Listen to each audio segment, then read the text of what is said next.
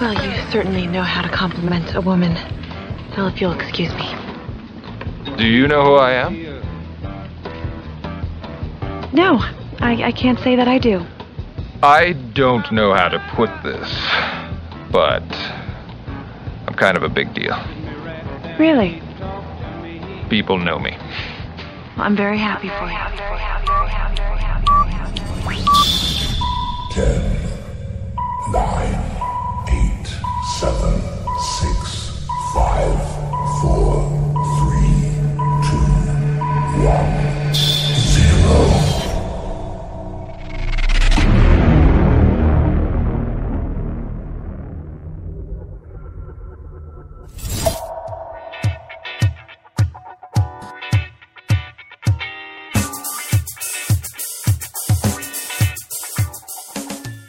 Kizzy's Friday Game Changers, taking your business to the next level. Coming up on Kizzy's Friday Game Changers. but it's a whole way of life that's being punched. There's a whole, it's a whole way of life that's under assault. I'm Bryan Stolle, founding partner of Wildcat Venture Partners. Hey, Tanja Lee here, all the way from Melbourne, Australia. I'm a leadership and mindset specialist for real estate and property professionals. Hi, I'm Jonathan from Amplify. Hi, I'm Johnny Combe, CEO of Pay by Phone UK. I'm Kenneth Hafianyo, the founder of Jogwefa, an ethical fashion brand based in Ho, Volta region, Ghana. My Friday is never the same without Kizzy's Friday Game Changers. Hello and welcome to Kizzy's Friday Game Changers. This week I'm talking to psychotherapist Pamela Garber. Now, Pamela was the victim of an assault while walking alone in New York. Since then, she's made it her personal mission to make sure walkers are safe and free from the threat of crime. In just a few minutes, I'll be talking to Pamela to find out more about her plans to create a revolutionary ride share for walkers. Genius. I'm Kizzy, and this is Kizzy's Friday Game Changers. Listen, learn, and innovate. The world famous Game Changers Show. Game Changers Show. Game Changers Show. Welcome to the show. This week I'm in conversation with psychotherapist Pamela Garber. Now, Pamela is the brains behind Never Walk Alone NYC. Now, Never Walk Alone is a proposed mobile app providing walking companionship for personal safety. People who want to feel safe by walking with a partner can order a companion by using a phone with the same format as used in Uber, for example. Pamela, it's amazing to have you join me. Oh, thank you for thank you for meeting with me. The, the pleasure is all mine. Um, I'm really fascinated by this um, idea of yours of for uh, never walk alone. How did the idea of never walk alone come up? Sure. Well, I always walk to work. And uh, in the city, you know, it's a luxury for a lot of people to be able to walk to work. I would give myself a couple hours. I had a really long walk from uptown to downtown, and it was always enjoyable, always for almost, well, yeah, 10 years, just about 10 years, uh, early in the morning and uh, just whatever the weather was, rain or shine, snow, etc. And then, uh, at the end of 2019 it was no my walk was no longer enjoyable. It felt risky. And i eventually started taking the train and also doing rideshare because of uh, seeing criminals and homeless out on the streets uh, people who weren't just wasn't just a, a, homeless person always keeping to oneself but uh, people could be uh, antagonistic and hostile and the police that I was so accustomed to seeing were no longer there. So there was an increase in criminal activity on the streets, an increase in antagonistic, risky people and situations on the streets. I would walk by, I would see someone in the middle of uh, using drugs and no police, a decrease in police around. And that got me thinking uh, that there must be a way to restore being able to walk peacefully and, and, and safely. So I, I, had that in the back, that had the idea in the back of my head since the end of 2019. Right. So you had the idea for the app in your mind before the attack? Definitely. In fact, the day of the attack, uh, crazy enough, I was thinking about how I was going to tell the people I was meeting with about my idea. Uh, these you know, friends of mine who are also very entrepreneurial and live in the city, and I was excited to tell them about it. We had not seen each other for a while, uh, just with COVID, etc., and we were meeting at this little bar on the Upper East Side. And uh, Beach Cafe, just a you know real calm place, and I, I was thinking about my idea, telling them, and that's just before the attack happened. Wow. So it sounds like the universe was tapping you on the shoulder and saying, you've got to make this app happen. yeah, a lot of synchronicity, definitely. Some kind of Jungian synchronicity to that because uh, um, certainly was a, a reinforcer, uh, a motivator for me to continue on the pathway of, of working on the project. Tell me about the attack itself. I know you're a walker, you like to walk. Were you walking to work or coming home from work at the time? So that's the thing. I, I was walking to meet my friends. And so I'm walking to this little bar called the Beach Cafe, just very uh, casual, low key place on a casual, low key Saturday afternoon on the Upper East Side, not a not one of the lively New York spots, just a calm street on, on Third Avenue. And uh, as I was walking, uh, on my right hand side, out of the corner of my eye, I see this homeless girl, 30s in her 30s, uh, and something registered. I mean, I'm always vigilant and I'll always notice people and I'll just move away. I'll, I'll, act as if I didn't see someone. I won't make eye contact, minding my own business and and hope that the other person will mind their own business. And, uh, but something felt like a live wire. Live wire is what came to mind for me. And, you know, like the live wires you see on the street, you know, God forbid, you know, after a rainstorm. Uh, so I picked up my pace and I thought I gauged enough distance. I can usually create distance quickly. This was the one day Murphy's Law. I was not wearing sneakers, but I picked up my pace. However, something just inside me made me want to turn around just to gauge the distance. I figured, you know what, this was weird, but I'm just going to look. I'm going to see the distance and I'll know there's enough distance and then I'll keep going. So I turn around and she's right behind me. And that's when she starts hitting me. So she would have hit me had I not turned around. I would have been surprised. And you know, thank God she didn't have anything on her. It was only her fist hitting my head, nothing else in her fist. But she punched me, I believe it was three times uh, before I could get away. My sunglasses fell to the ground. I, for a second, contemplated picking them up, but I didn't. Uh, got away from her.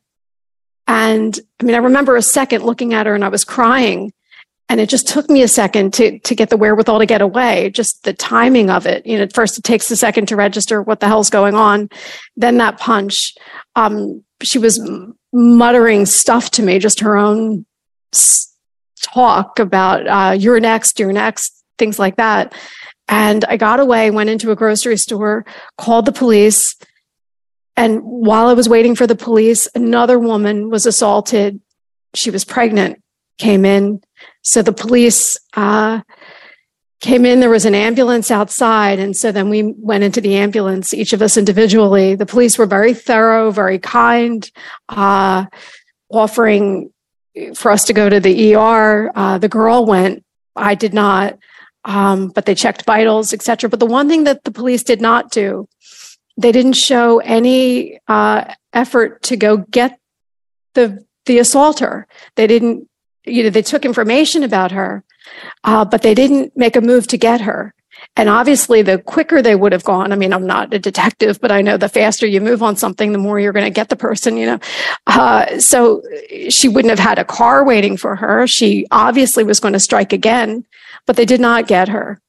And that whole thing stayed with me. That whole um, event stayed with me from the kindness of the police to the attack to me to uh, uh, how she attacked someone just immediately after me and also how the police were not removing her. Do you have any idea why the police seemed reluctant to to track her down and and arrest her? Yeah, you know, I do. Of course, my idea is from the outside looking in, since I'm not in law enforcement, and uh, this, but but being trying to be an informed person, I know, I know that the system in which the police operate has changed, and I know that because I witnessed ten years of the police being uh, present and vigilant and proactive where this uh, where we're letting someone go uh, would not have been the case.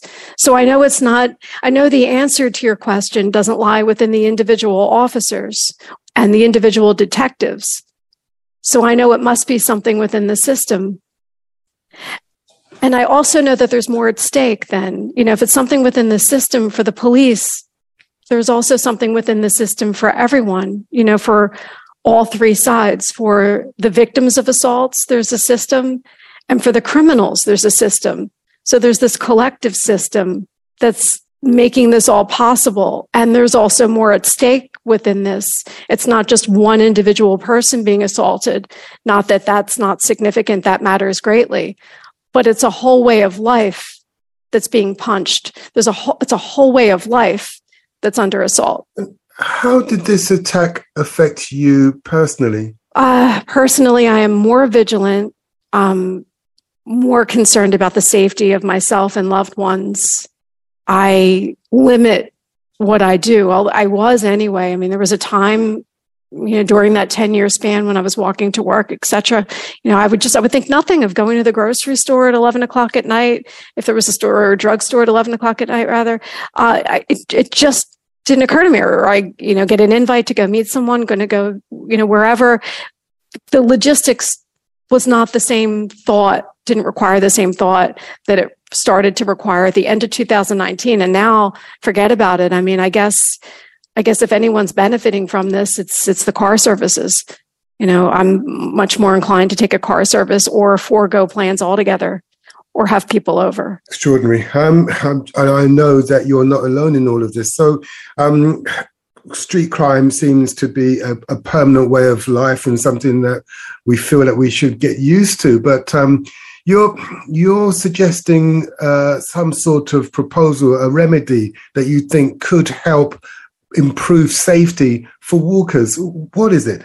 Sure. So I envision it as an app, but it this concept is still something that I'm developing. And uh, this concept can exist, this concept of walking companionship can exist in uh, other, say, containers. If we say that an app is like a container to contain, I don't know, the, the water or whatever beverage, you know, uh, there could be other containers too. But the idea of accessible walking companionship that can be uh, orchestrated, ordered, and coordinated the way you would coordinate anything else from ordering something to having a ride share i think is uh, a, a, a, possible solution to an aspect of the problem. Not that not that walking companionship would solve the entire problem which is uh, criminals on the streets not being arrested and being free to assault people multiple times without consequences.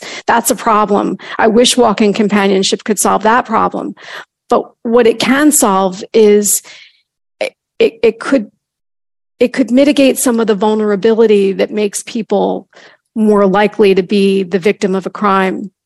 Uh, reading about victims and hearing about you know the stories in the news, an overarching factor is that people who are harmed are alone. They're often alone. And so the walking companionship would, would mitigate that.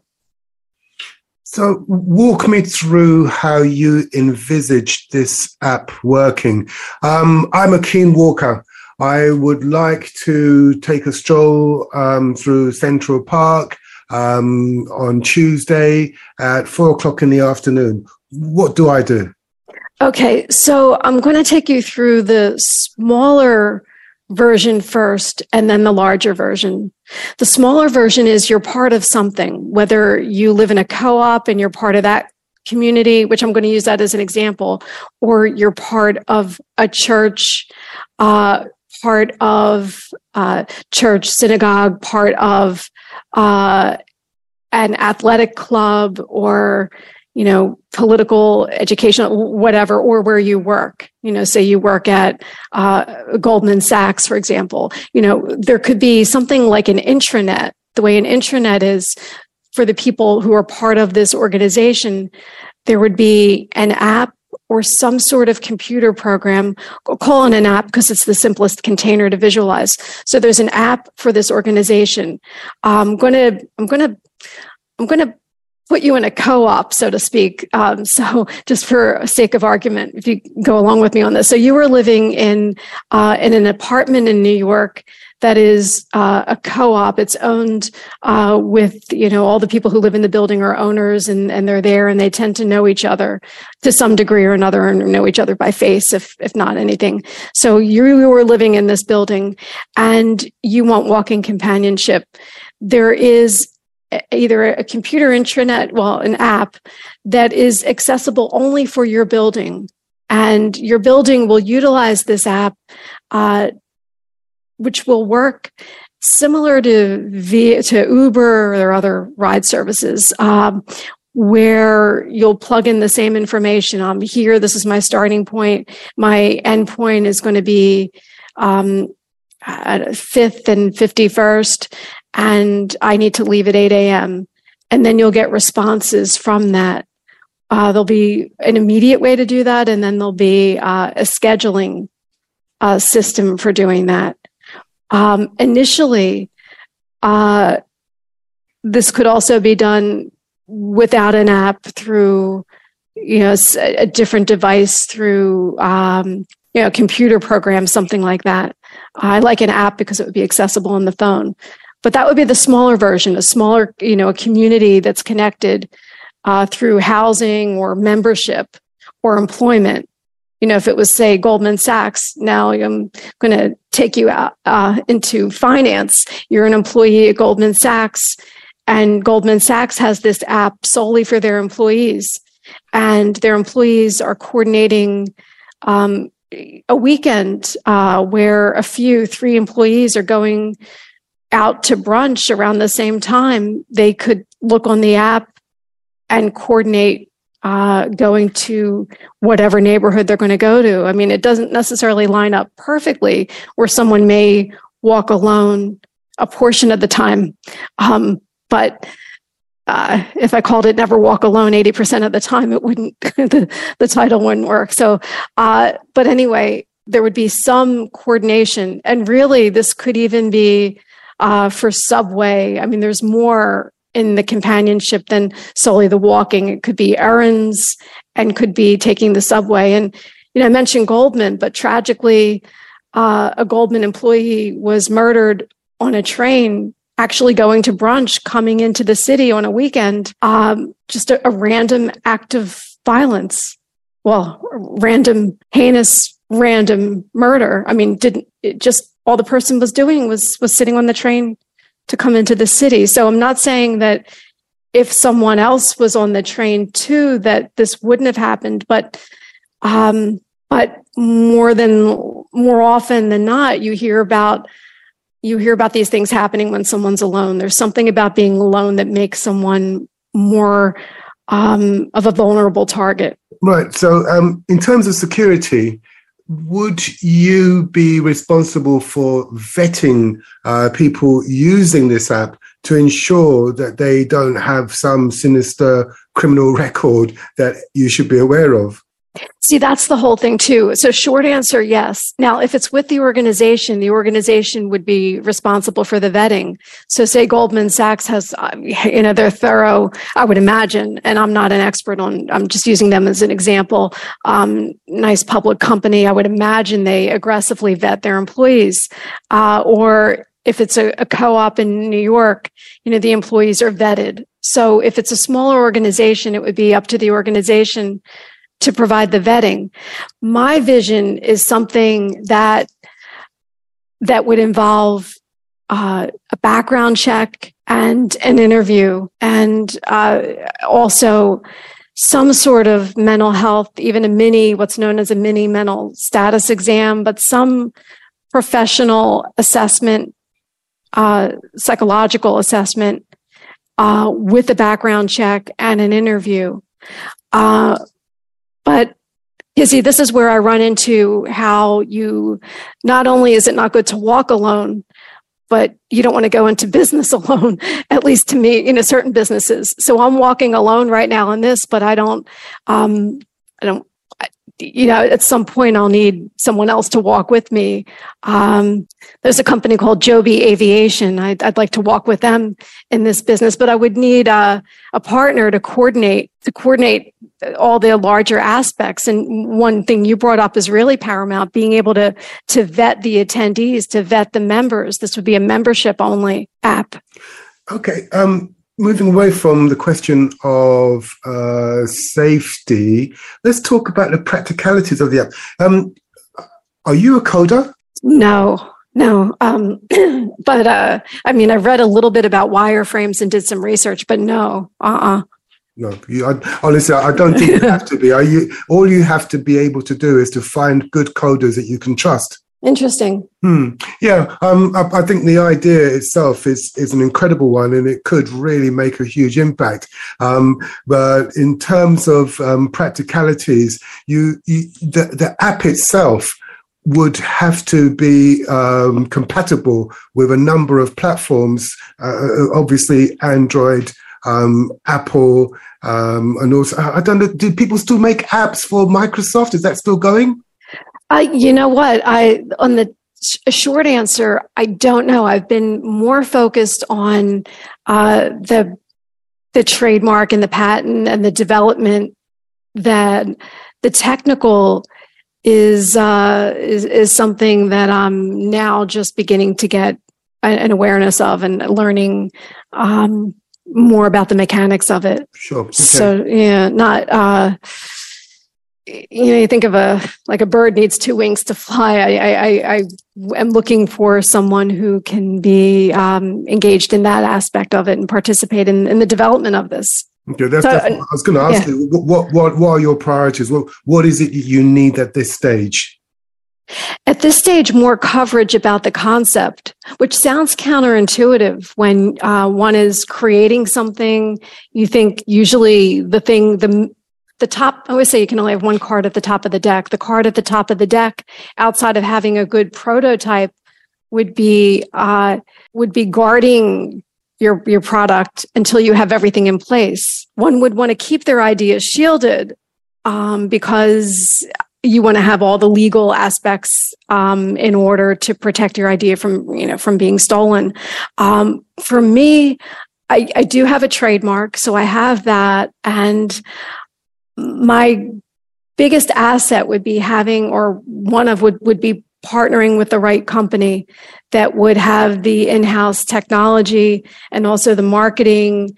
And so for me to have more attention for the concept, even if it means that there could be consequences or even if it's not the standard thing to do the more attention that i have about the concept of this the more uh, the more substance I'll have when I eventually do get to meet with a company that could be a potential partner. Okay. So, well, hopefully, this uh, conversation today will be a small step towards helping you achieve that goal.